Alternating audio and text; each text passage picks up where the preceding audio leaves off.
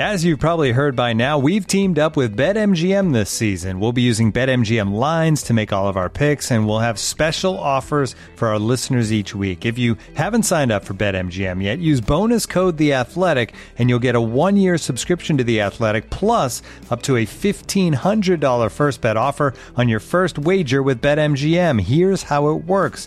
Download the BetMGM app and sign up using bonus code The Athletic. Make your first deposit of at least $10. Place your first bet on any game and claim your voucher for a one year subscription to The Athletic. See BetMGM.com for terms. U.S. promotional offers not available in D.C., Mississippi, New York, Nevada, Ontario, or Puerto Rico. Gambling problem? Call 1-800-GAMBLER. Available in the U.S. Call 877-8-HOPE-NY or text HOPE-NY 467-369 in New York. Call 1-800-NEXT-STEP in Arizona. 1-800-327-5050 in Massachusetts. 1-800-BETS-OFF in Iowa. 1-800-270-7117 for confidential help in Michigan. 1-800-981-0023 in Puerto Rico. First bet offer for new customers only in partnership with Kansas Crossing Casino and Hotel. Don't forget, if you haven't signed up for BetMGM yet, use bonus code The Athletic, and you'll get a one-year subscription to The Athletic, plus up to a fifteen hundred dollar first bet offer on your first wager.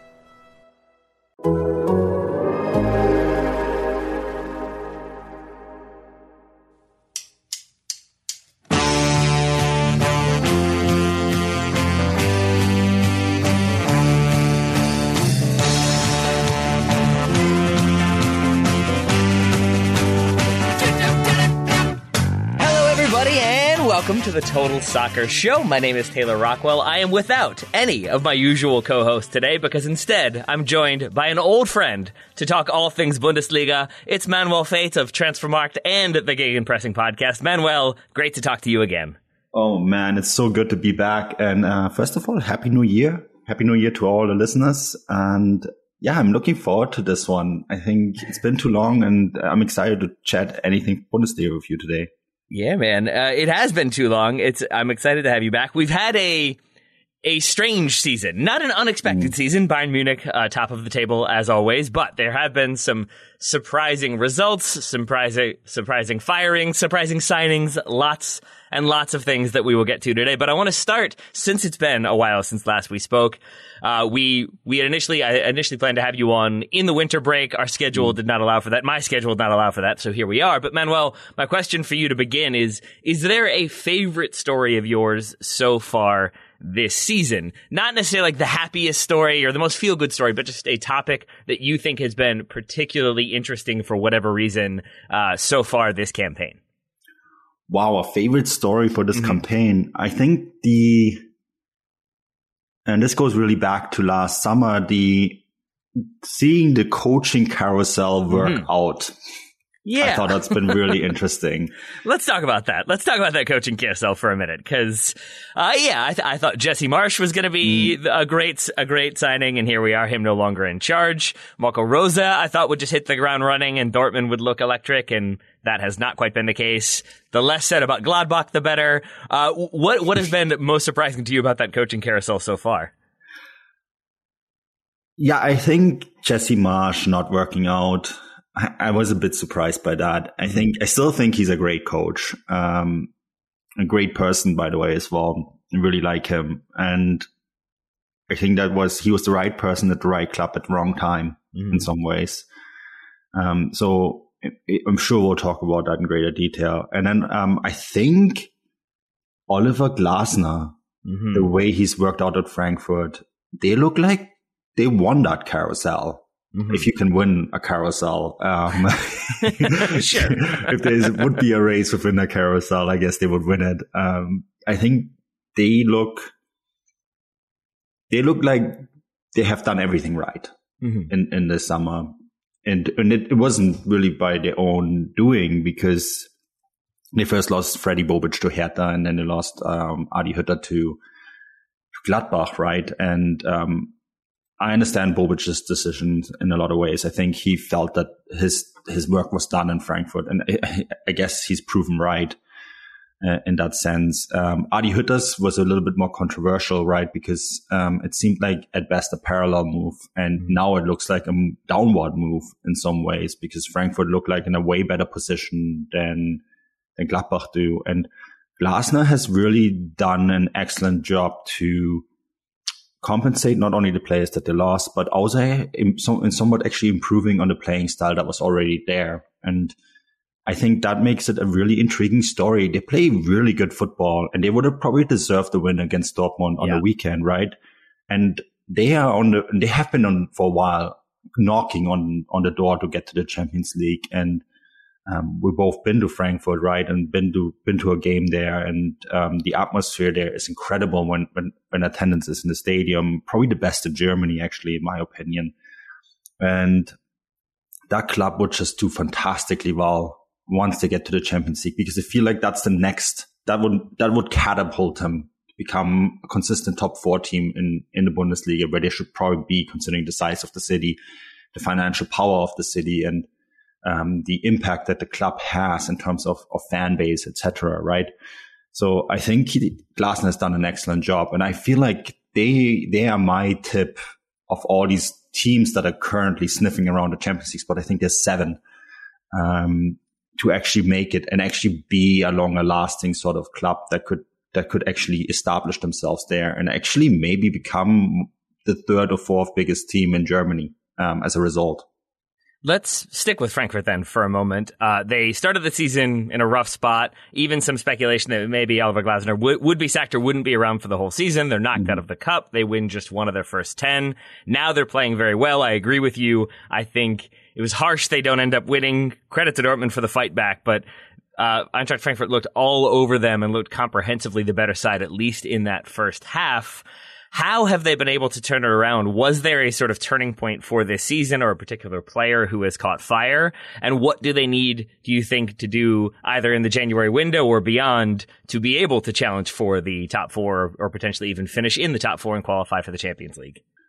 Yeah, I think what, I mean, in, in some ways, a lot of their business was done later, right? And um, so they needed to find some time to gel uh, and get some pieces working. I think a couple players were also maybe disappointed that they didn't get the move that they thought they would be getting. Uh, uh Filip Kostic, for example, or Daichi Kamada, um, who now have looked really good. Mm-hmm. I think if you are a center forward and you're playing with Filip Kostic, that must be just a dream to be in the middle of the box, knowing that every delivery is just going to be perfect. Yeah. Look at, I mean, there isn't many players like that. And I think for Filip Kostic, there was a big disappointment because that was probably his last opportunity for a big move. And um, it didn't materialize for various reasons. Most of them, the fact that during COVID, clubs are just not willing to pay a lot of money, right?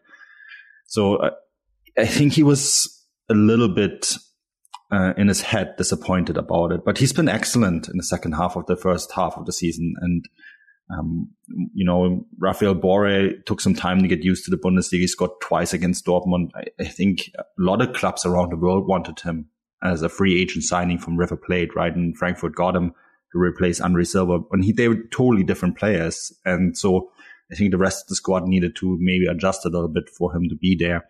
Um, because he's not that tall presence that Andre Silva is, right? He's a bit more of a compact forward um, still really much a box forward, but a little bit more compact. And I think that's just a different type of player that you have to deal with. But yeah, I think that just took some time to gel. And um, now with Kostic being, with the reality setting in for Kostic that Frankfurt is his home, and for some of these other players to finally, you know, getting adapted to their surroundings, I think they don't really need to do that much in in the in the winter transfer window. I think maybe one thing, and this is, seems to be close to be, there, there, seems to be a resolution coming, is with what's going to happen with Amin Younes, right? Um, who has been a constant pain.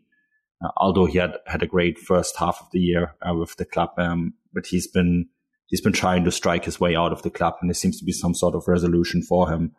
Um, and then maybe it will be interesting to see if they can better integrate Jens Peter Hauge into that squad as well. I think this is another guy that a lot of teams around the world wanted and um, is going to be a very good addition for them, you know, once he gets used to it. And yeah, I think they, they don't need to do much. I think they just need to sort of do their homework and keep working and maybe not give away two, two, goal, two goal leads.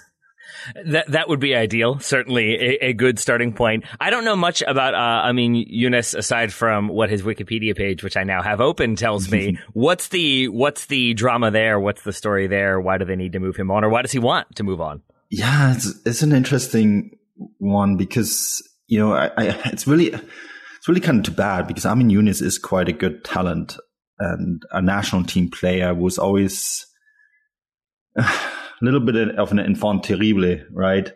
um, was once considered one of the brightest talents in German football. Um, was came to the Gladbach ranks. Yeah. Um, had some personal problems there. Um, moved on to Kaiserslautern on loan. Didn't quite work out there. Uh, Gladbach finally did sell him to Ajax, where he became a very important player, part of that uh, Europa League run under um, Peter Bosz, um, where they lost to Manchester United in the final. And um, then went to Napoli, had a so-so, so-so time at Napoli, uh, good and bad. And um, yeah, and then, then Frankfurt signed him on loan and his loan is supposed to expire um, next summer. And initially, it looked like he's going to find a long term home in Frankfurt, but then he had an offer, I think, from from Saudi Arabia, and that didn't go through. And then he he went on strike, and yeah, it's um, it's, it's a good example of a player being very jumpy in his career and seeking next paycheck, I guess, and that's really too bad because you know he's a guy that wasn't wasn't in the vicinity of the German national team, and certainly has the talent to be a German national team player. Uh, but very chumpy in his career, and um, at 28, it looks like whatever the resolution is going to be with his future, it's not going to be an upwards move. It's going to be at best a parallel move, probably more like a downward move, which is too bad. But you know, for Frankfurt, they, for them, it will be the best to just find a resolution and move on in this sense because that will settle the squad. Uh, a squad that is mostly settled already, as you've said, uh, currently mm. in eighth place, but with the loss to Dortmund, they fall a little bit further back. Dortmund, meanwhile, closed the gap on Bayern Munich uh, to six points. So we have somewhat of a title race. I want to stick with Dortmund for a second because it, it feels like it's a good season for Dortmund so far in that they are still within touching distance of Bayern Munich. But at the same time, like when we did the weekend review this weekend, talking about that, that game for Dortmund, it felt like Frankfurt were playing a sort of team wide system and causing problems for Dortmund across the board. And when Dortmund were able to turn it around, it felt like it was because of individual performances, individual moments, and Frankfurt getting a little bit tired as the game went on. And so it still feels like this isn't necessarily a team that's functioning better than the sum of its parts. It feels like Marco Rose still has his work cut out to get this team functioning the way they would need to to challenge for the title. Am I being overly harsh on Dortmund, or is that roughly the vibe that you have towards them as well? Yeah, that's that seems bang on. Okay, I think I think the you sound so sad about it. yeah, no, because I, I, am really disappointed by them. And it, it, you're right on paper, it's all good, at least in the Bundesliga. But I think, yeah, true. As we've mentioned on gegenpressing, and Stefan pointed this out, right? Um, Stefan Bienkowski, who I do the gegenpressing show with, uh, pointed this out. It's almost like they they get rescued by the by the individual brilliance rather than their their tactical cohesiveness, and. Yeah that's great in the Bundesliga against maybe in certain times, in certain um, against a side like Frankfurt, who is just below them, right? Who they should be beating um, based on on on individual quality alone, because they have a ton of individual quality. You know, they they're not far behind Bayern when it comes to individual quality, and so they should be beating these teams on on a good day. But they get themselves into situations where it's not where the where their tactical problems create problems for them that um, you know they then need to solve by guys like Thorgan Hazard coming off the bench and putting in a one man show or like yeah, Bellingham doing something brilliant, um, Erling Haaland um, doing something brilliant. Marco Reus, who's, in my opinion, been probably the best Borussia Dortmund player this year, has rescued them countless times. But it's not a unit that does it. It's a individual that just pops up and says, okay, puts up his sleeves and it's like, well, I guess we'll have, I'll have to rescue the team today. And that's, I think, um, where they get found out quite a bit. They got found out by Bayern. They got found out in, in the Champions League, right? Where they, where they, where the club fell to two teams that were coached better. And that's, that's the reality of thing. I think Ten Hag is one of the best coaches in the game at the moment. Um, Amorim, who coaches Sporting, is a very interesting name and a name that has been linked um, even to, to, German teams at times this year. Um, was one of the guys that was possibly linked with Leipzig, right, to replace Jesse Marsch. And he's a brilliant coach, a brilliant young coach. And uh, I think that who has a very bright future ahead of him. And he found out Rose as well. And I think that is something that where, where they stop, where Dortmund um, that's where their problems are that there isn't whatever Rose wants to do with this club. It's not there yet. There's no, his fingerprints aren't there yet. And so it's not his tactics that are winning games. It's the players who are winning games. And that is, in my opinion, a huge problem. What do you think Marco Rose wants to do? What does it look like if his fingerprints are more on this team than it does right now? Yeah, that's a very good question. I, I would like to have the answer for that as well. And because we don't know, I, I can't see it yet. And we, we have to go back to possibly his time at Salzburg, right? Where there was a very aggressive counter pressing style of play where they played very attractive football. But as we found out in the past, the transition from, from Salzburg to the Bundesliga isn't always easy. At Gladbach, you saw at the times in the first season, but we didn't see it much in the second season. And, and particularly after he, after he announced that he would be leaving Gladbach for Dortmund, right? In Gladbach were in all sorts of trouble. So I'm not sure that with the squad that they have at the moment, they can even play his style of game. Remember at Gladbach, they had almost this, this three line forward system with four, with the four, three, three. Mm-hmm and um, without a typical number nine because Embolo, Thuram, and um, uh, player, player, they're not all typical number nines, and they were almost playing like a very high press with with flexible attacking players that could play all, all sorts of uh, formations. Um, then he comes to Dortmund, and yes, he's worked with Erling Haaland in the past, right? but he comes to Dortmund and all of a sudden you have a number nine, a full on number nine. And it seemed like at times, um, in the first half of the season, the tactic was simply punt the ball up high, hope that Haaland does the rest, right? And then when Haaland went out injured, I actually thought they played some of the better football without him. And that sounds harsh. Um, don't get me wrong. I think Haaland is a brilliant player, but it was almost like the, the, the, the attacking line seemed to be more suited to what what Rose wants to do with these, you know, with more flexible attacking players, with an attack that is more variant, has more variance to it, and yeah, I I think that's maybe what we will see eventually from them um, if he gets the chance to actually implement it. It's like a more progressive attacking 4-3-3 with a flexible attacking line that sees uh, players moving throughout different positions um, and is defensively, and this is the most important part, is just a bit more sound. And I think to be able to achieve that, they will have to make some changes to the squad. Could one of those changes be uh, selling Erling Haaland? I know that there's the buyout clause. Mm. I know that he's very likely to move. But if we're saying that this is a Dortmund team that are maybe overly reliant on individuals, I would assume Erling Haaland would be one of those individuals that he might not fit the system or not, might not be a flexible enough option. Is there a world in which for Marco Rose selling Erling Haaland and then reinvesting that in two or three very good players is sort of what's needed to move Dortmund on? It's a very, it's a predicament, isn't it? It really because, is because that feels odd to say about a player who is as freakishly good as Erling Haaland. Yeah, it is a. I mean, it is it is a difficult one because he will make you better, mm. without a doubt.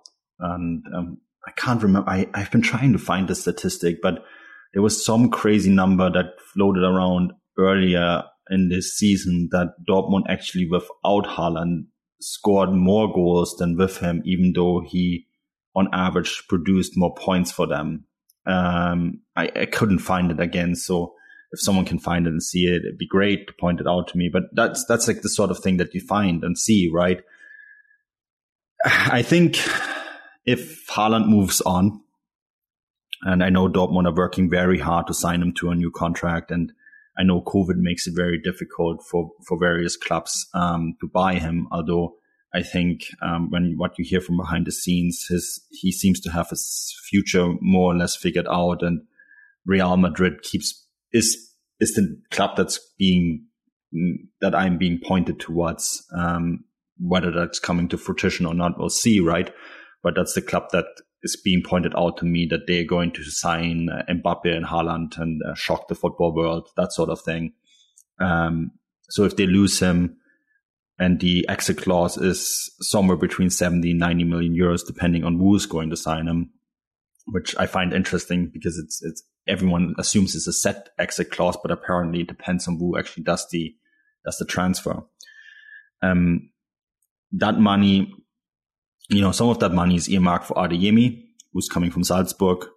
And I hope that a lot of that money is earmarked for a defender because Mats Hummels has been a train wreck for them. Um, and so has Emre Can, who's just not a center back.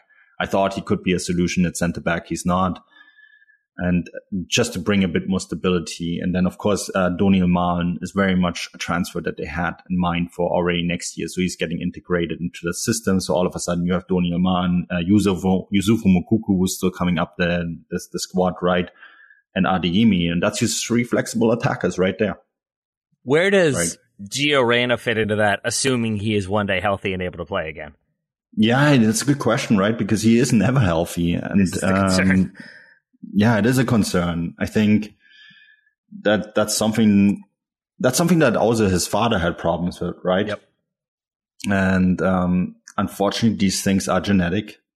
You have you have guys out there who just never get hurt. Look at Thomas Müller, um, guy who's just unbreakable. It seems, um, and so that determines whether your career or not is going to be a huge success or just a success. And uh, I I think getting him fit and getting him giving him his body the stability it needs to be a successful long term player at this level is going to be a huge task for both Gio Reyna but also Borussia Dortmund. And um, yeah, it's been. I mean, he's very important for them when he's fit.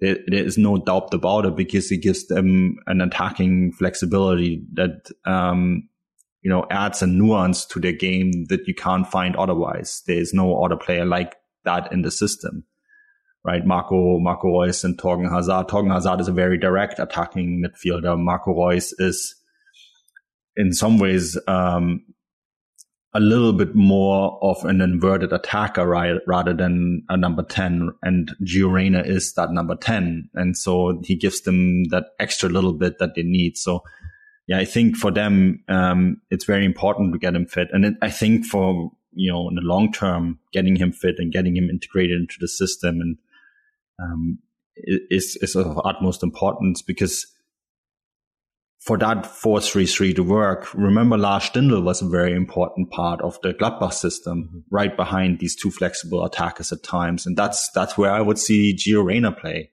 um, for Dortmund. Looking for an assist with your credit card, but can't get a hold of anyone? Luckily, with 24 7 US based live customer service from Discover, everyone has the option to talk to a real person anytime, day or night. Yep, you heard that right. You can talk to a real human in customer service at any time. Sounds like a real game changer if you ask us. Make the right call and get the service you deserve with Discover. Limitations apply. See terms at discover.com slash credit card. This episode is brought to you by Michelob Ultra, the official beer sponsor of the NBA. Want to get closer to the game than ever before? Michelob Ultra Courtside is giving fans the chance to win exclusive NBA prizes and experiences like official gear, courtside seats to an NBA game, and more. Head over to michelobultra.com slash courtside to learn more. So it seems like Reyna is in the plans provided he's healthy. We're not sure about Erling Haaland. They're trying to renew him, but it also feels like he may end up moving this summer. Very unlikely he moves in January, but maybe this summer. No, that's not there happening. we go. As not January. Um, big names like that don't move in January.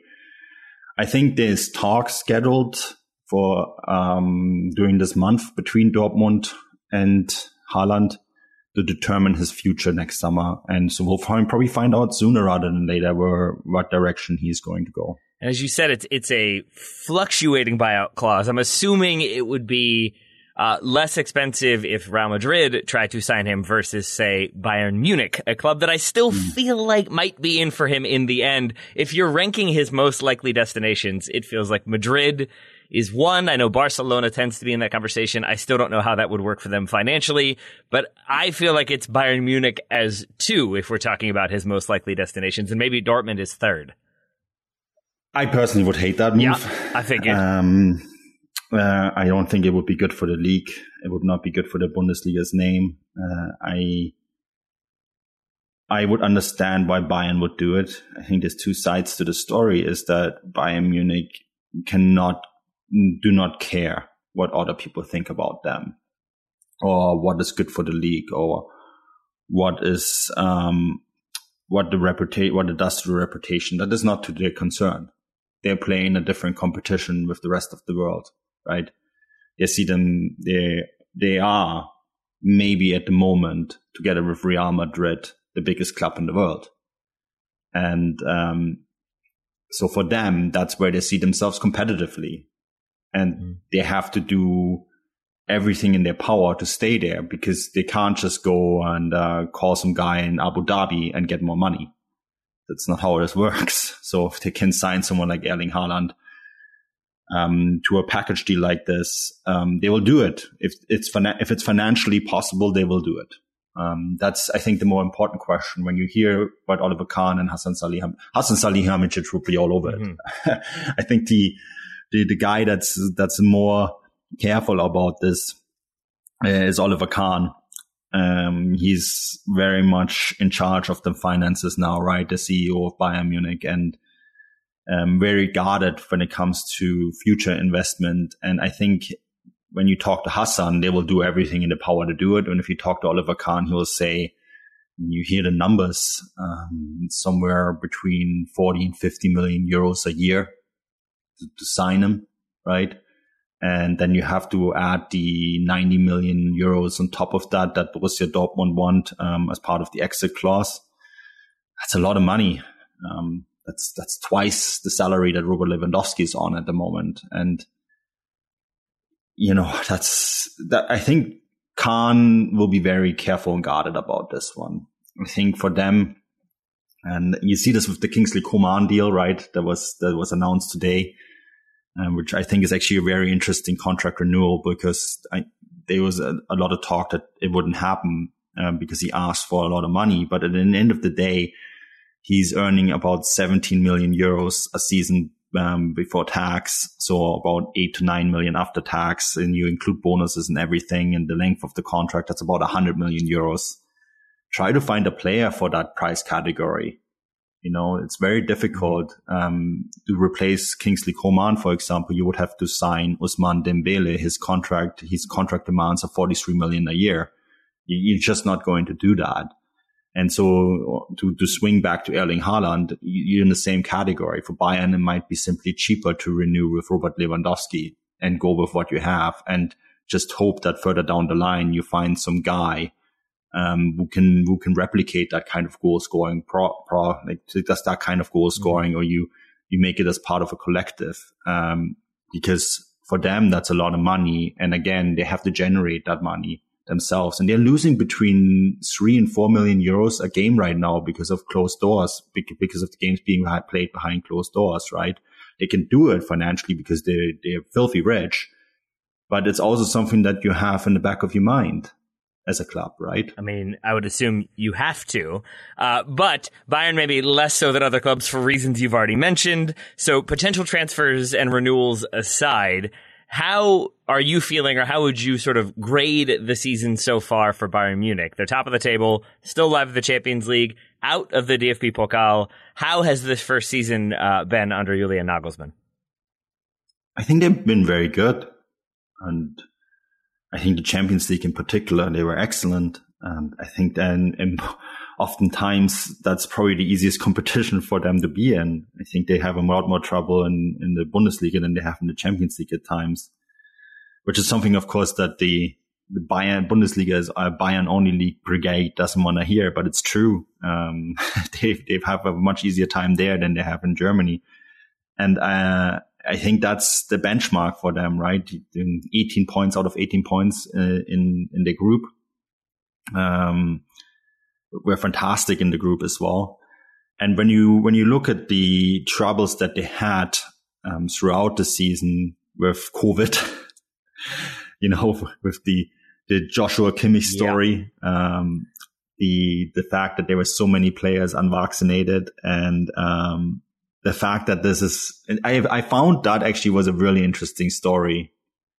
In part of because how many people knew about how that that how which which players were unvaccinated at Bayern. I found out in I went back in September October right uh, there was a brief window where travel was possible, and I, I I went because I didn't know when it was possible again. And I spent a, quite a lot of time with um, people who cover the club quite closely, and spent some time with Bayern Munich in particular. And uh, very quickly, I learned that there was four players who weren't vaccinated, and I got the names. But you know, um, releasing health data in Germany is quite tricky.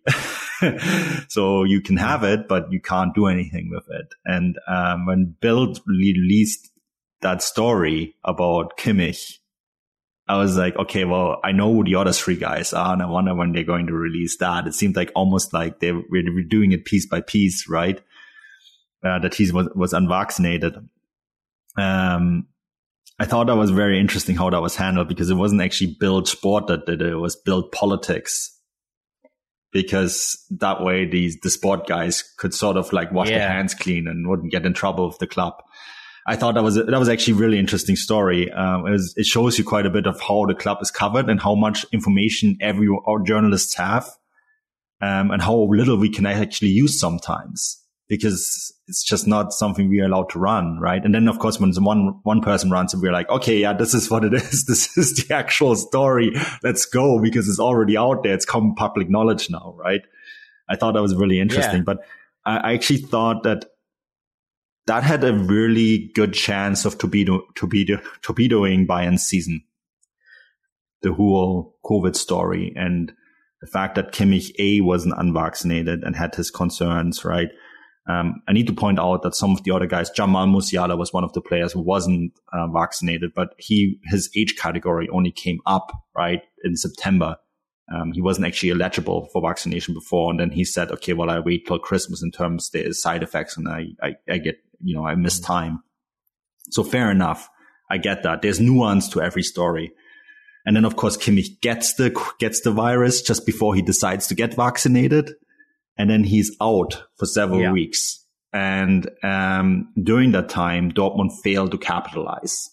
And I think considering that background noise, it's actually been a very good season for Bayern because that was a very difficult period for them. And it was a period where Dortmund could have maybe gone three, four points clear at the top of the table, and it didn't, which actually shows you quite a lot on how well Julian Nagelsmann handled that situation. Yeah, I, I think you've answered it there, but a, a follow up question I had is this with this the kind of continued success that Bayern have had so far this season? Is that more of a credit to Julian Nagelsmann and how good of a manager he is that he hasn't had the sort of Niko Kovac situation? Or is it more to you a sign of just how consistent Bayern Munich as a club is when it comes to making these kind of results happen, keeping things consistent, winning silverware, being Bayern Munich?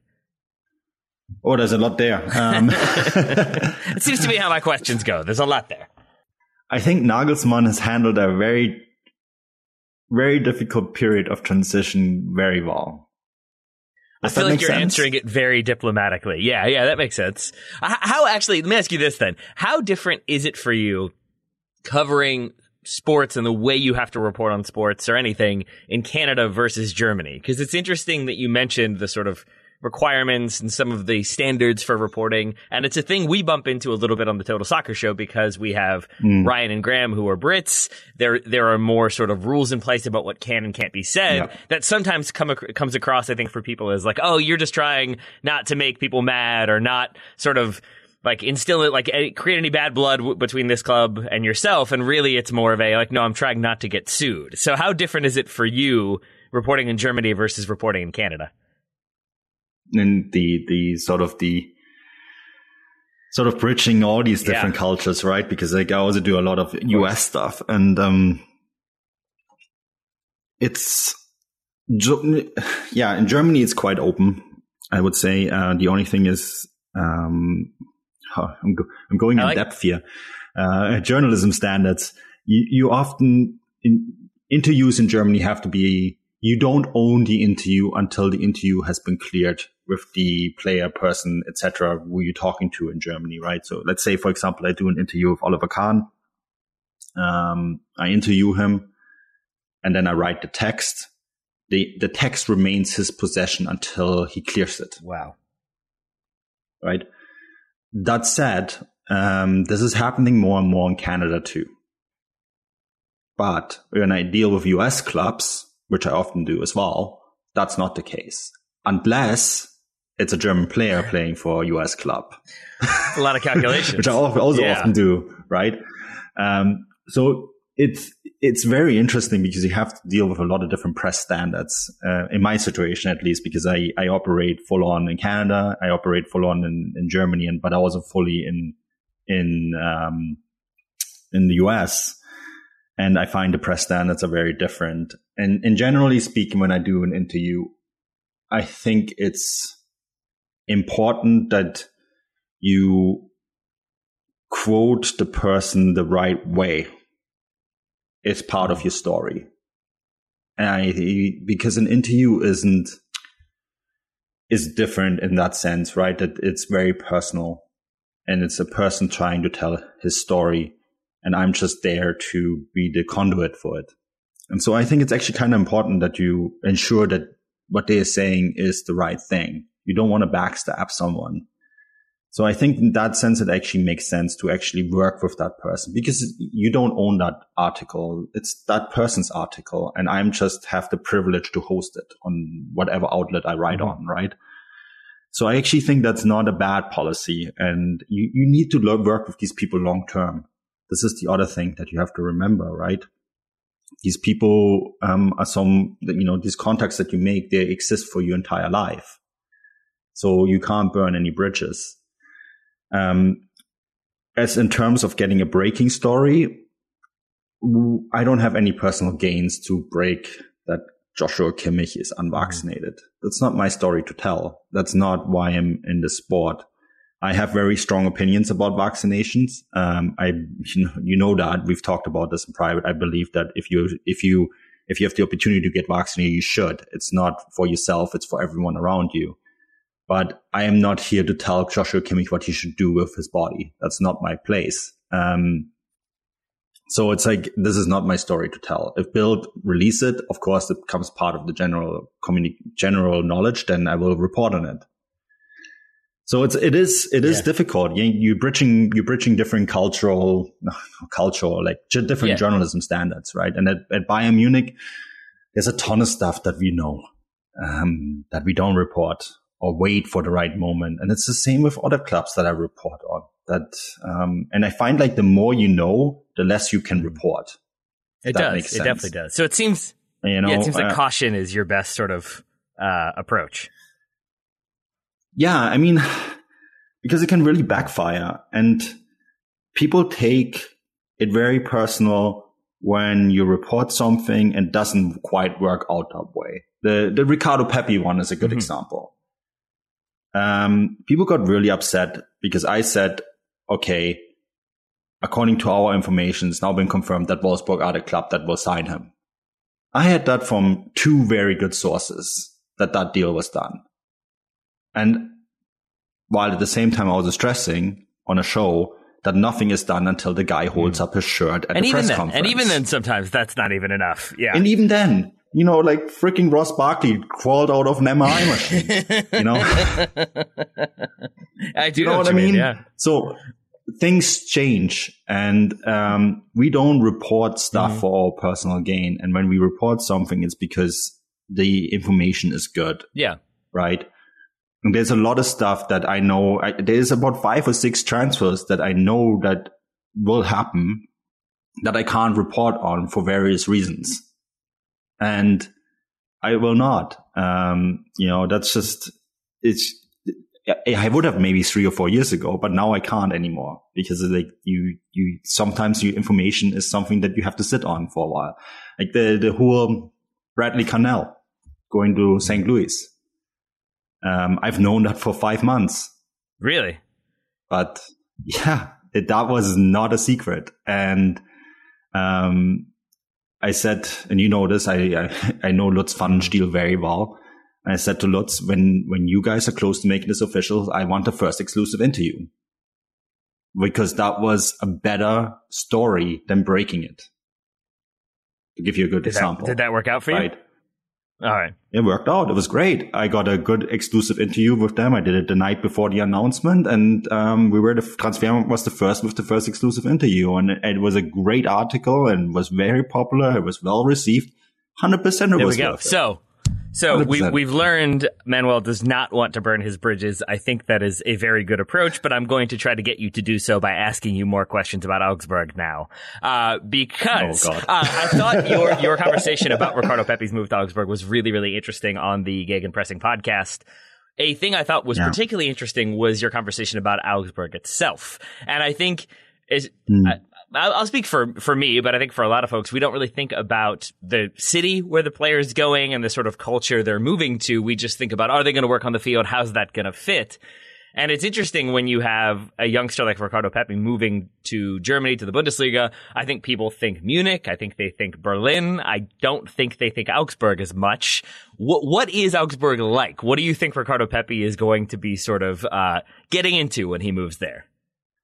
Yeah, Augsburg is great. It's 45 minute train ride That- that's why it's great because it's it's relatively close to Munich. That's all it takes. I got you.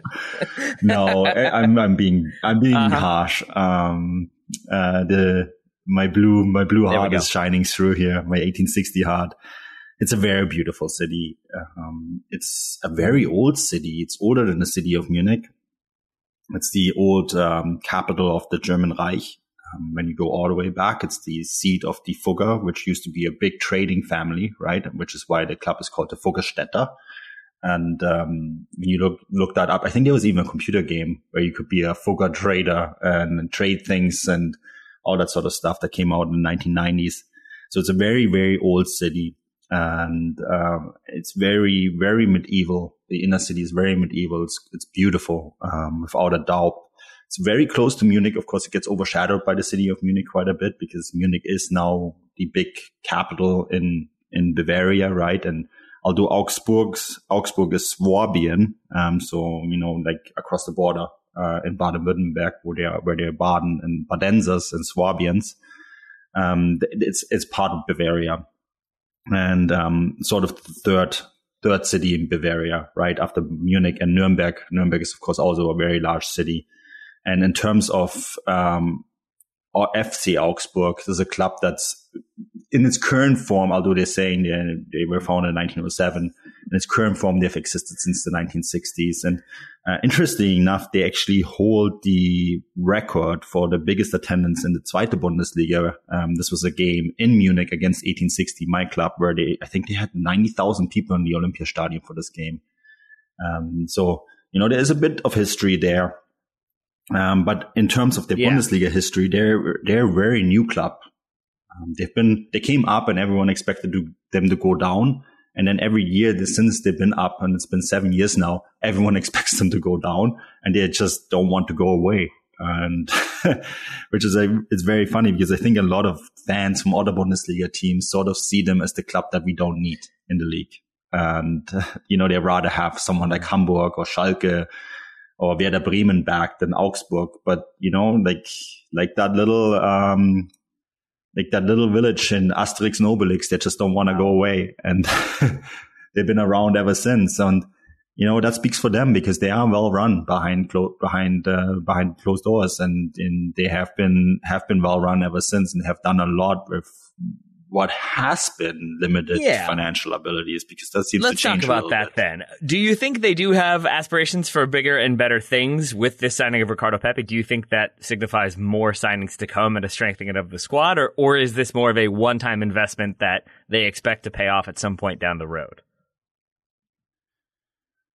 Yeah, actually, it's really interesting because after the transfer happened um, to Augsburg, I made some calls to people, and I was told the reason Augsburg got Ricardo Pepe from Dallas. First of all, because they outbid Wolfsburg by a good eight eight million euros, so that helps.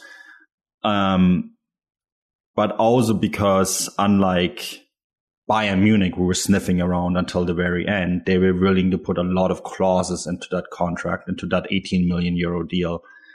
And, um, you know, like a sell on clause, future incentives, all that sort of stuff, which Bayern didn't necessarily want to do.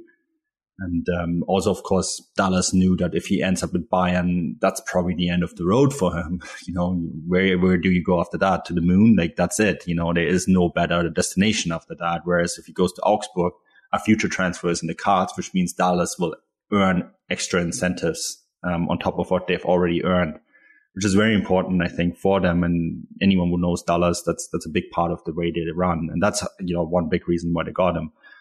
Um, I think if Ricardo Pepi had been in the equivalent forward and had a Brazilian passport, this transfer never happens. Really interesting because of because of the because of the investor mm-hmm. David Blitzer, right? And I don't want to say David Blitzer financed this deal directly, um, but I think he's involved in this strategic decision to make this deal happen. In terms of, you know, we want to grow in the US, we want to have a bigger footprint in the US. Augsburg have been very actively looking to you know, establish themselves in North America. Um, I think there will be a lot more coming in the in the in in the future in terms of maybe them coming over here for games, um, maybe do them to establish themselves in terms of having a front office um, like Bayern Frankfurt have in Nuremberg, right, and New York. And so you will see like things like that. Um, but first and foremost, mm-hmm. they have to mm-hmm. stay in the league because that's not a given at the moment. Because I think anyone who's above them right now is better than they are.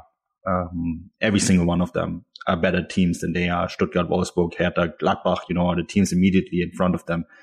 They, I think Augsburg are better than Bielefeld and Fürth, but only just.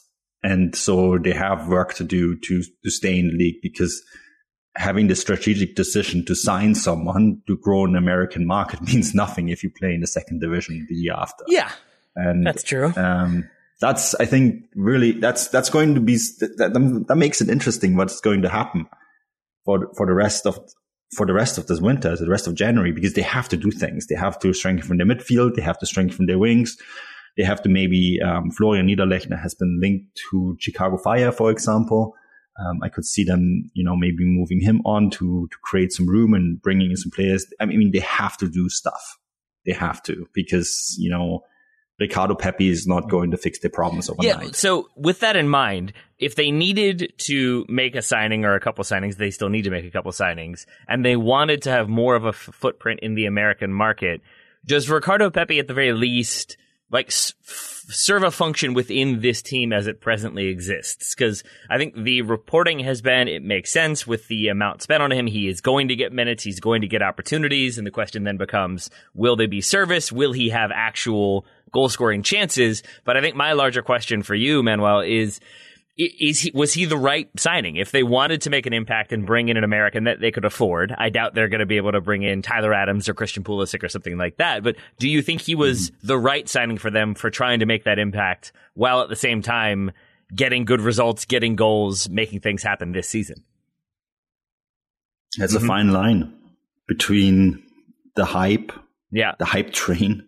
Uh, their social media has presence has been very active in that regard, and their Ricardo Pepi's um, agency has also worked really hard to make sure that this is going to be frontline news all over the place by you know selectively working with with groups of journalists to ensure that this is this got a lot of hype. Um, and I think that's a fine line. On the one hand, you you want this sort of hype in order for the transfer to have the sort of impact that you need on the American market. On the other hand, we're talking about a 19 year old guy here who's for the first time in his career has moved to a different country and um, a very different country. You know, Augsburg is very different than Dallas. And I think for Americans in general, it's pretty easy to get, make the transitions to Germany more so than many other nationalities. That's why we see so many of them in the Bundesliga. But it's still different, you know, for a teenager to be in Germany rather than in Dallas with the family and all that. So I think um, it's a fine line for Augsburg that they're walking there, and um, to also remember that Ricardo Pepi on his own is not going to solve their problems in attack, in midfield, and, and defense. And I mean, you see they were heavily linked to uh, Jens Stage uh, a Danish midfielder. Um, they have been linked to Kevin Vogt, a defender, um, who I heard actually had an offer from MLS club as well. Um, I found that out today.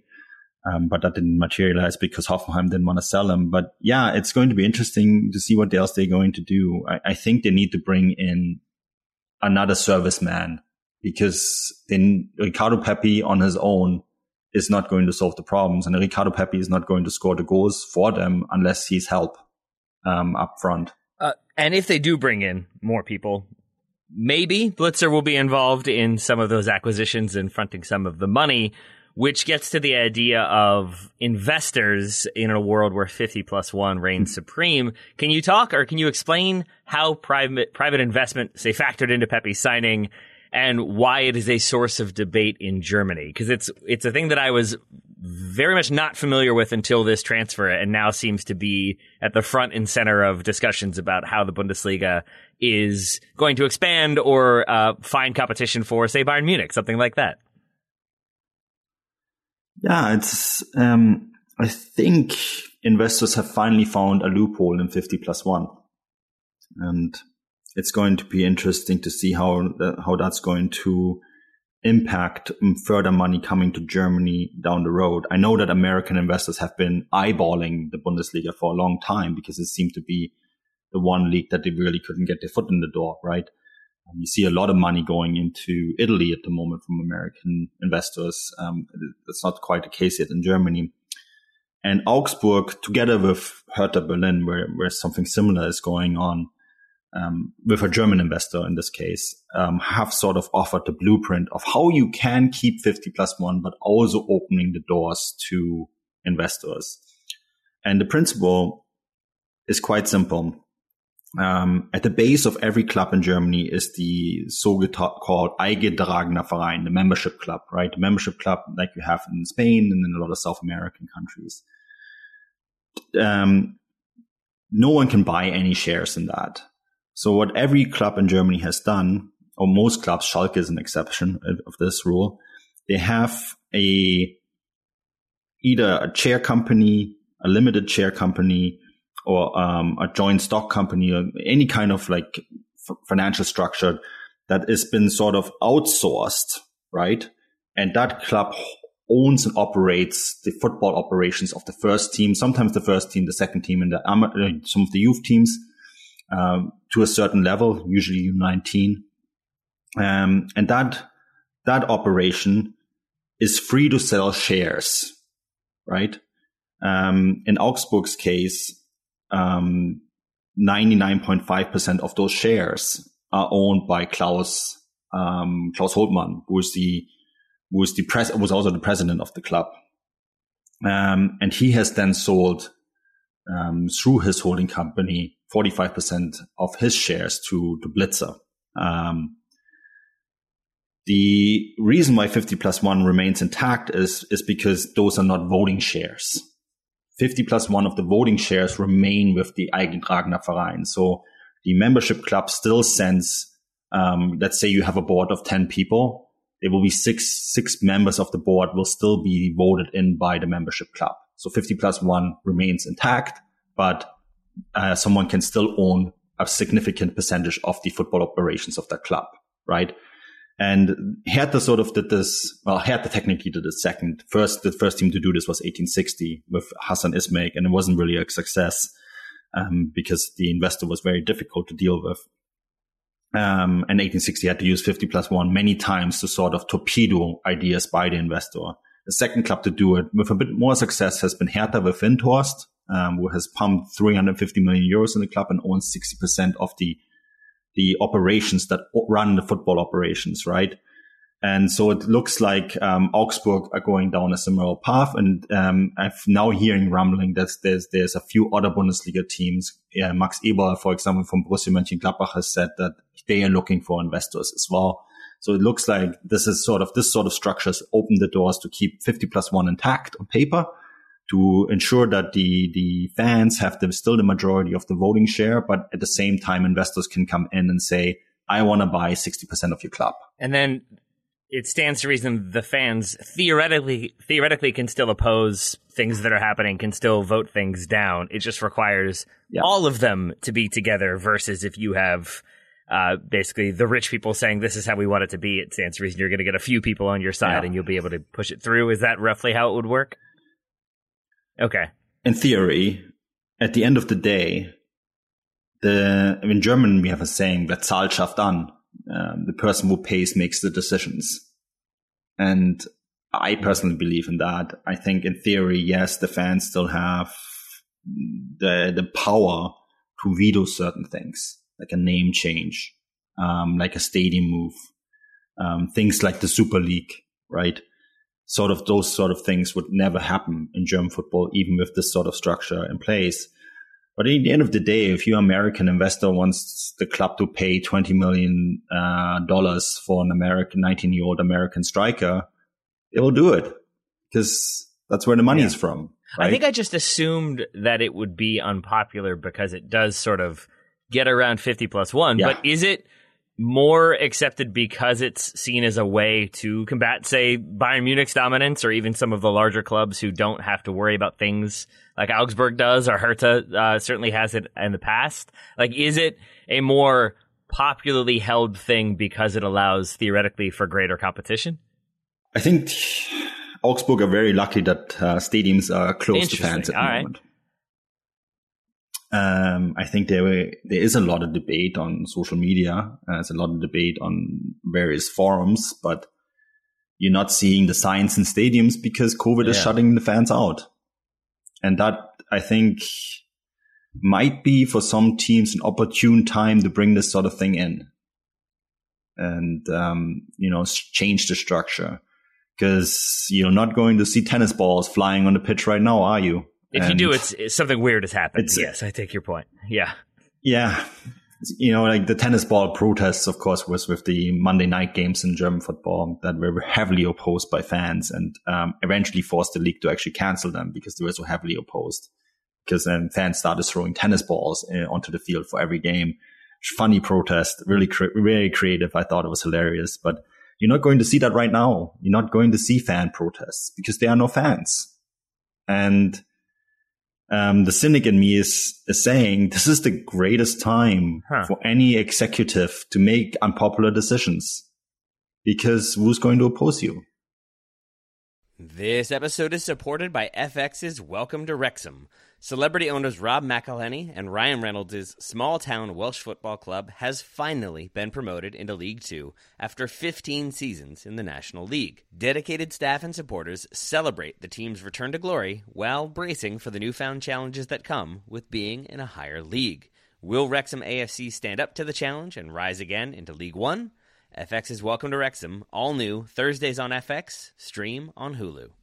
Looking for an assist with your credit card but can't get a hold of anyone? luckily, with 24 7 US based live customer service from Discover, everyone has the option to talk to a real person anytime, day or night. Yep, you heard it right. You can talk to a real human in customer service anytime. Sounds like a real game changer, if you ask me.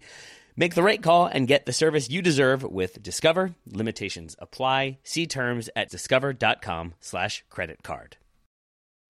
Well, let me take it this direction then. Uh, in terms of popular decisions, I would I would say it stands to reason that Freiburg and Hoffenheim are both fairly popular with their supporter groups. Uh, which of those two teams has been the bigger surprise for you, given where they are in the table at time of recording? So we actually spend quite a bit of time talking um, about Freiburg throughout the year because um, I, I, think it's just remarkable what they do every year. And uh, Christian Streich is a gem of a head coach. Uh, I think he is an institution in German football, and he makes everything in German football better.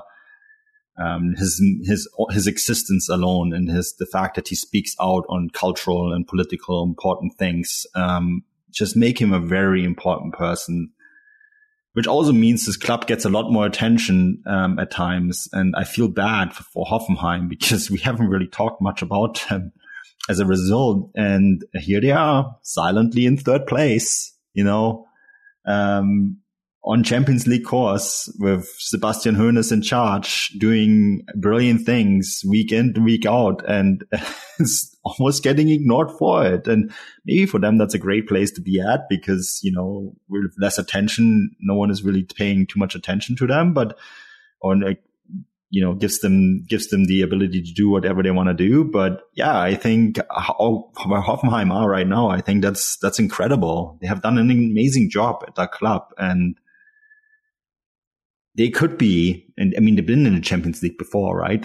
Um, and I think they're silent, silently pushing for that spot. That said, you know, I, I mentioned and alluded to it from third to all the way down to ninth, all those teams are Champions League contenders. yeah, fairly fairly open table uh, with a few exceptions. Uh, Greuther Fürth, I would say, not in the Champions League spots, but some other no. clubs are. Uh, what are Hoffenheim doing? Uh, I watched them. That's the first time I've watched them. I'll hold my hands up and say I, I, had not watched them until this weekend when they played Augsburg, and I was very much paying attention to Augsburg in that one, less so Hoffenheim. Uh, but what are sort of the hallmarks of their style? What are they doing to get to the place they are, and how do they maintain that to finish in the Champions League spots at the end of the season? Yeah, I think that that's going to be the difficult task, right, to maintain it. And um, they've been playing a very progressive um, 3-1-4-2 um, formation. Ihlas Bebou has been excellent. They don't really have that typical number nine, right? And they have do they have done a lot of it without uh, Kramaric being in his best form either and um, Andrej Kramaric, of course, a player who who has been linked to various bigger teams throughout throughout his time in Hoffenheim, and um, so they have been having this fantastic run um, without him being in his best form. And um, yeah, Ihlas Bebou has been one to watch. Um, wonderful player, really fast.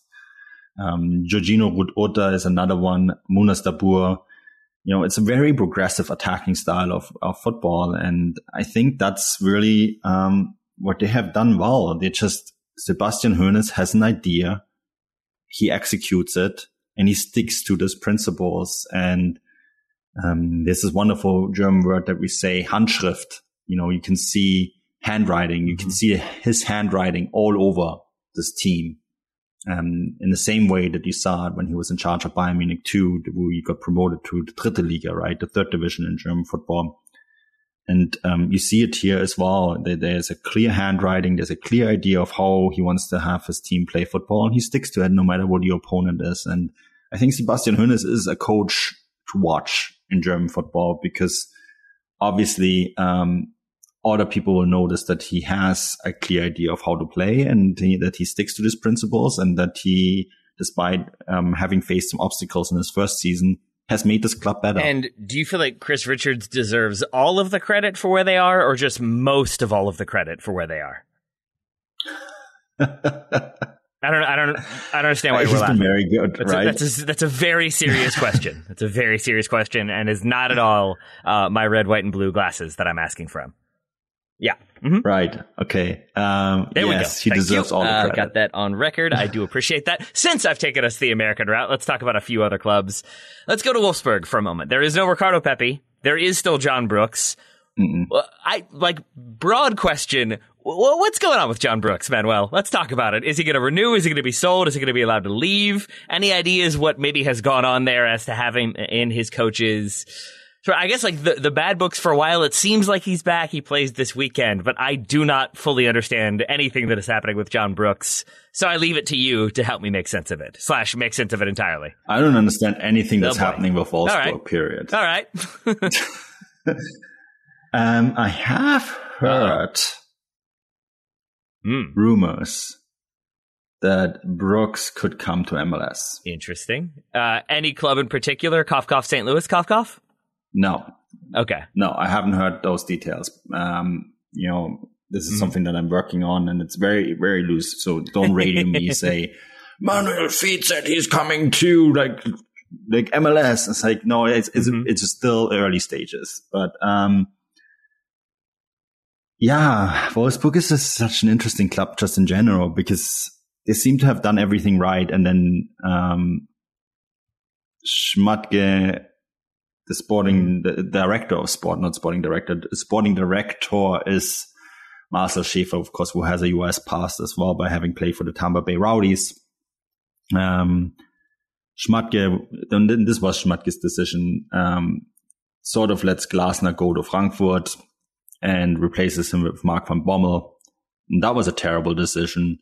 And then he replaces Van Bommel with Florian Kohfeldt. And I think that's a terrible decision as well because Kohfeldt has, I don't understand why clubs are doing, making the same mistake. Why are they looking at a coach who hasn't worked out previously at another club and bring him in anyways, thinking that this time it will be better. Um, I have some issues with the lack of creativity when it comes to German executives making decisions about coaching positions.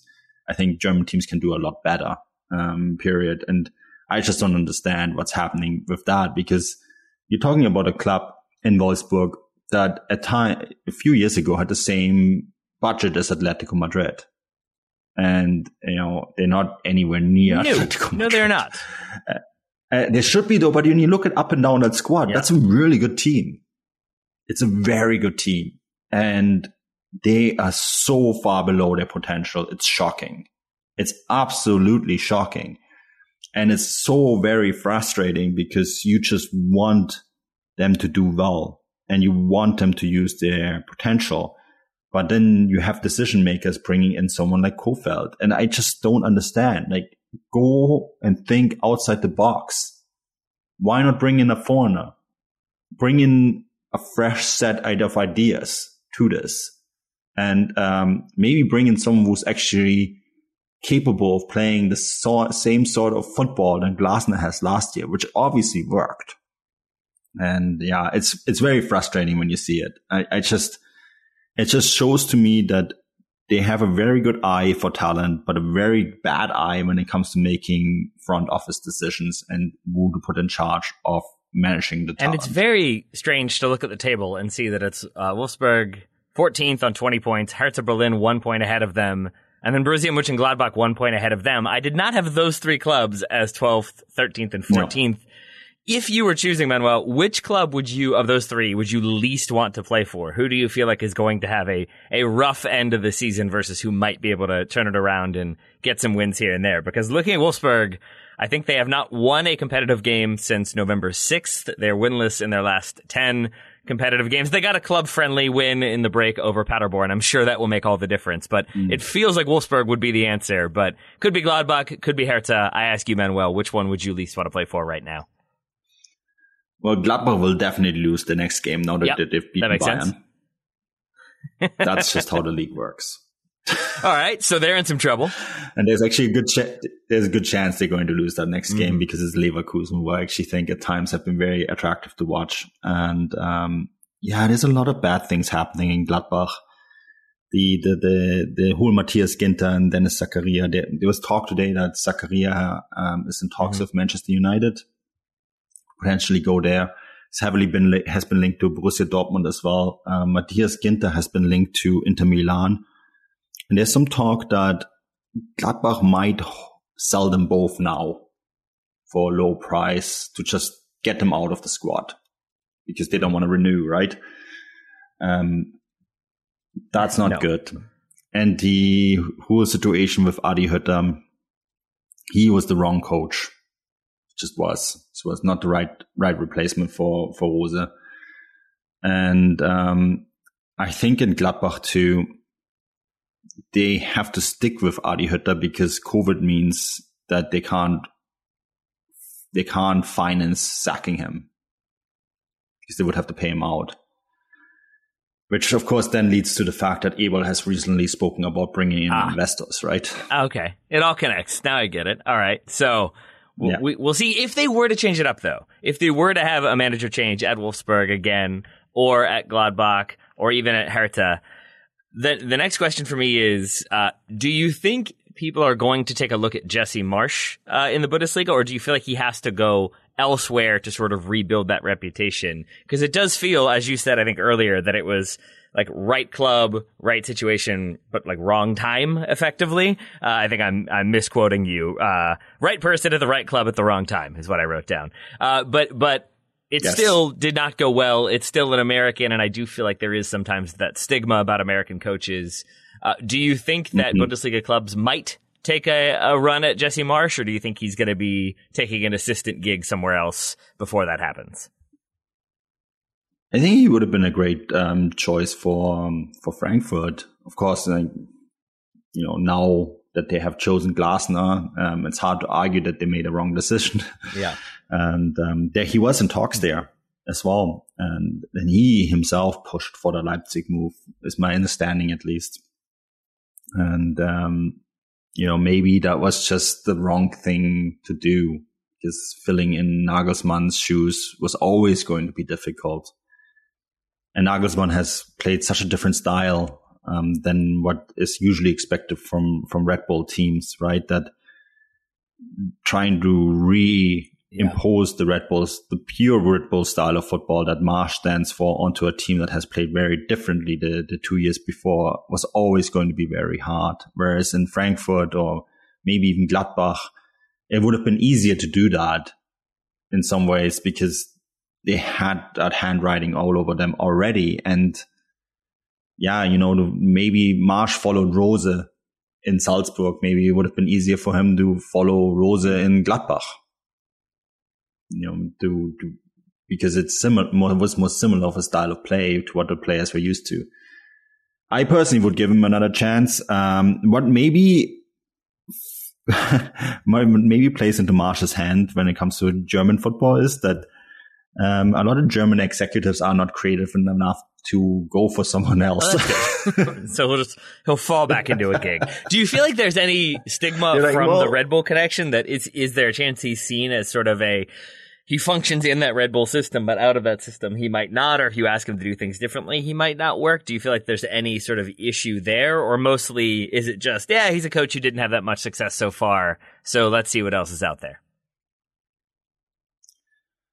I mean, everyone is kind of playing that mm-hmm. style of football anyways now, or a lot of teams are, and um, you know, that really, really attacking minded, counter pressing style of football is someone that everyone is trying to replicate. I mean, I, I told you earlier about Bradley Carnell, and they pointed that out. Bradley Carnell, of course, worked in, in the Red Bull um, in the Red Bull system for years as well, and so a lot of people are trying to play that sort of football. And I think because of that, that's probably going to play into his hands, to be honest. Um, that German teams like to play that really high risk attacking style of football and um, pay less attention maybe to defensive work, um, which is one of the issues that Marsch had in Salzburg already, and it really came to the forefront in, in Leipzig, didn't it? So maybe um, it will be something that actually will play into his hands and give him another opportunity in Germany. But in his absence, Domenico Tedesco has come in. Uh, Leipzig now ninth in the table. They did get a win this weekend. How much do you feel like has changed at Leipzig under Tedesco? Do you think he has done a good job of stabilizing so far? Do you think we'll see him there in the longer term, or is he more of a short term appointment? I think his gig, as I saw it, his contract goes until June of 2023, which I wouldn't say is the longest term appointment. Mm-mm. No, it's not. And um, I got called out this week because I suggested that Tedesco is a defensive only coach. Yeah, he played a more attacking, progressive style of football um, during his time in Moscow. Fair enough, but we just didn't see that in Germany, did we? And it's no offense to the the, the Russian Premier League. It's a very different league than the Bundesliga. Bundesliga, and um, so I do think he's a defensive stability guy first and um, wants the defensive foundation to be be a big part of his attacking style game. And I think the game against Mainz was excellent. Um, the there was a couple guys that really stood out for me, and that was uh, Szoboszlai and uh, Andre Silva, and and Nkunku, of course, has always been good, right, all season long. And for me, though the fact that Szoboszlai and Silva got clicking, that's very good news for Leipzig because they are two guys who they spend significant money on and were supposed to be a key part of this team going forward and they need to click because I think they paid about 50 million euros for them together, right? And that's a big, that's a lot of money. And so that needs to work out. And I think if he can get those two going and keep Nkunku hot and find the defensive stability. And I really like the fact that he uh, started Gvardiol and Simakan in defense, who I actually thought were two very excellent signings. Um, we're going to bring a lot of joy to Leipzig fans down the road. We just haven't seen it yet because Marsch mm-hmm. just couldn't get them going. And then uh, Tedesco didn't have maybe the time yet to get them going. But I, I think in terms of quality, um, I believe that Leipzig will finish in the top four.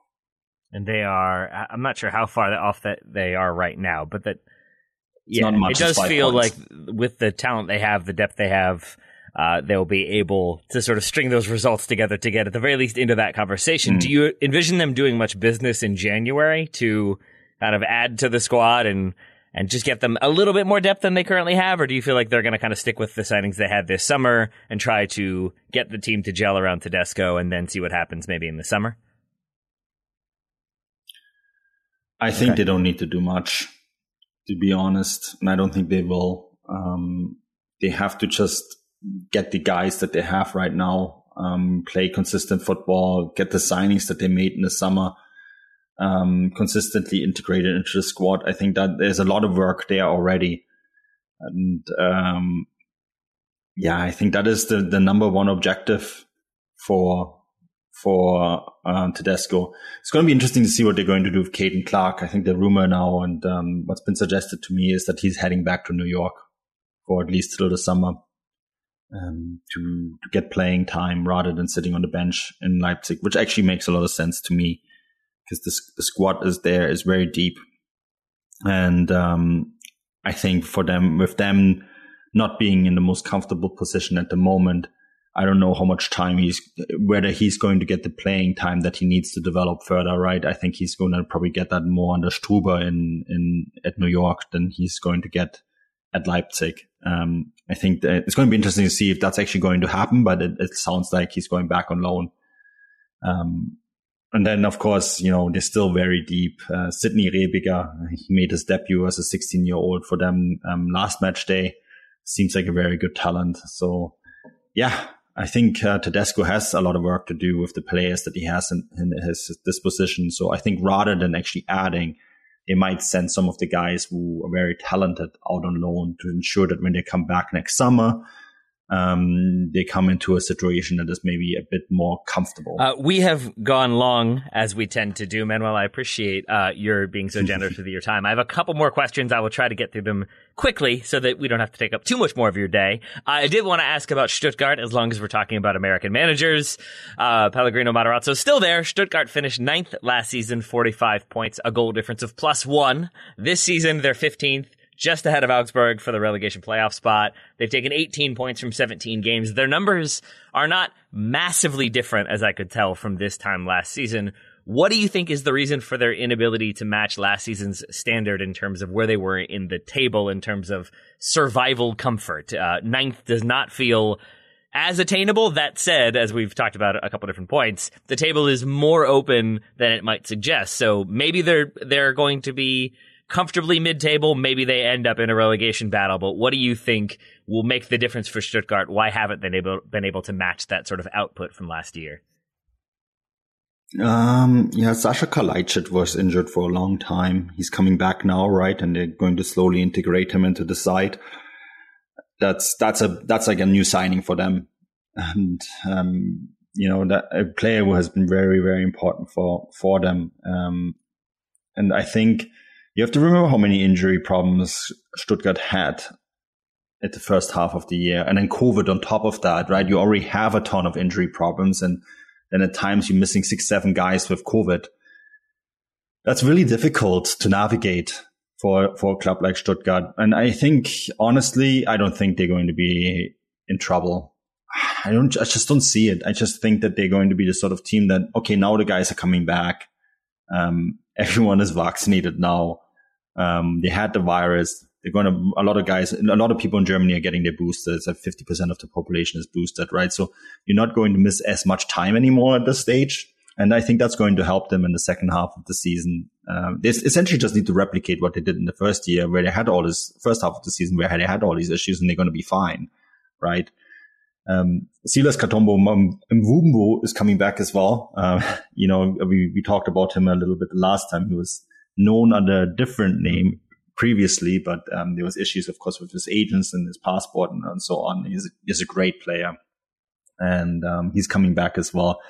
So I think when when all their players return and once they get into full fitness and Kalajdzic starts clicking again, I think they will be just fine. And it's interesting too because there is no there is no talk about Pellegrino Matarazzo being in trouble as well. There's nothing. It's quiet. It's very quiet um, around him, which in, of course indicates to me that the the decision makers at Stuttgart are very much aware of the difficulties he's been dealing with and therefore are just leaving him alone to do his thing um, because they have the confidence to know that he's going to turn all things right, around. All right. So we can feel better about at least one American in the Bundesliga.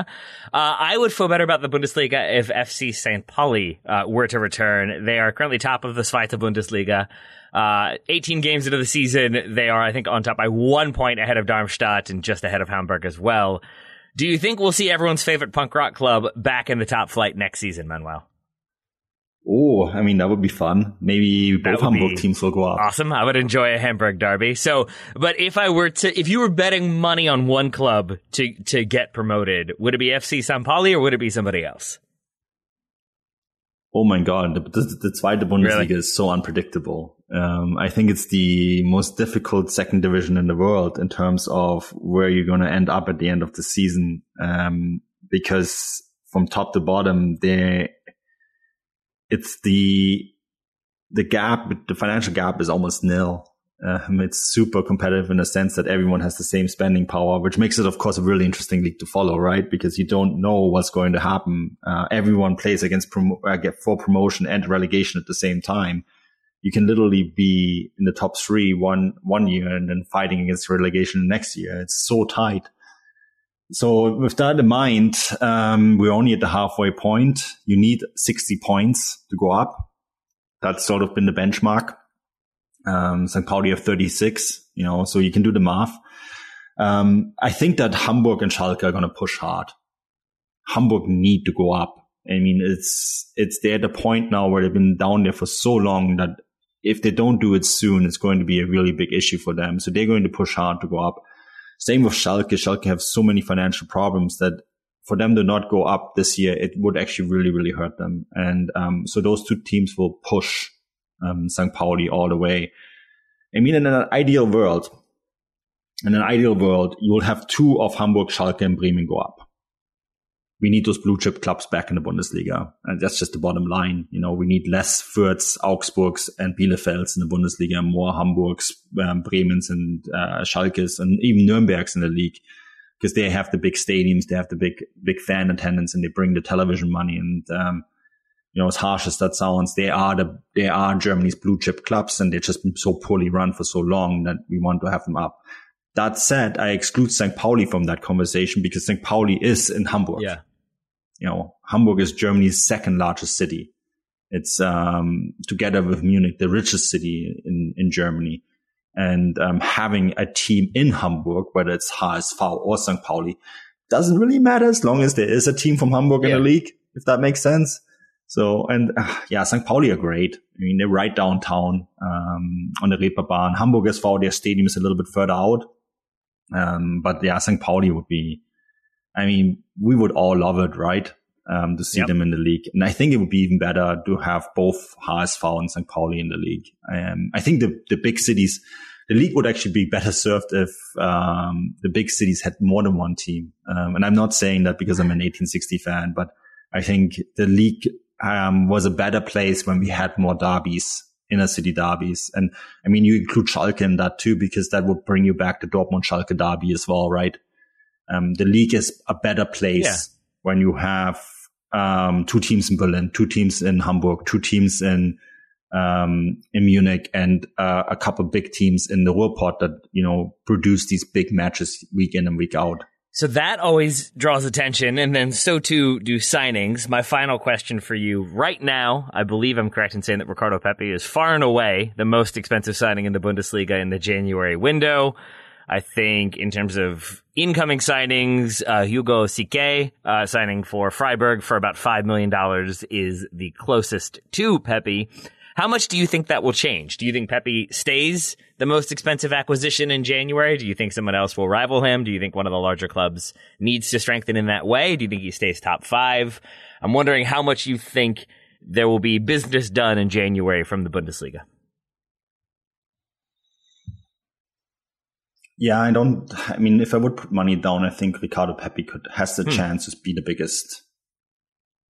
And um, you know, there is rumors about Sergiño Dest coming maybe to Germany. Mm. I don't know. Um, You're not into it. Yeah. Barcelona asking, um, Barcelona asking for a lot of money, and he hasn't really shown to any club who's interested in why they should spend a lot of money on him. Um, so th- that is, of course, an, a big issue, right? If you if you if you're a team that wants to um, sell and um, you the, the asset that you have has dropped significantly in um, in market value, then yeah, yeah that's, that's an issue. Um, I don't know. It's going to be. I, I, I can. I could see Pepi being the biggest transfer for any club um, this this winter uh, in the Bundesliga. I mean, maybe a couple outgoing guys, and then we'll see what that will do. Um, you know, there has been some rumors about Mohamed Ali Cho going to Leipzig um, from from oh, I'm gonna butcher my French here, Angers to uh, SCO Angers to Leipzig, and his market value is around 12 million euros. So we'll see whether he's he's actually gonna make the move and how much that's going to be. But is that going to be more than than what Pepi cost? Hmm, maybe. And then um, Frankfurt are very, very, very interested in Yusuf Demir, the Austrian who was on loan at Barcelona, and then Barcelona couldn't find the money to make that deal permanent, and they had to send him back. Um, so it'll be interesting to see how much Frankfurt are willing to spend for that. But again, is that going to be more than Pepi? Hmm, I don't know. I don't think so. So he has a good chance of being the most expensive. There we go. All right. Well, if there were to be some business done, I'm I'm assuming people can find it on Transfermarkt, which is where uh, Manuel spends most of his time. But also check out the Gig and Gegenpressing podcast as well. Manuel, thank you so much for taking so long to talk uh, all things Bundesliga with me today.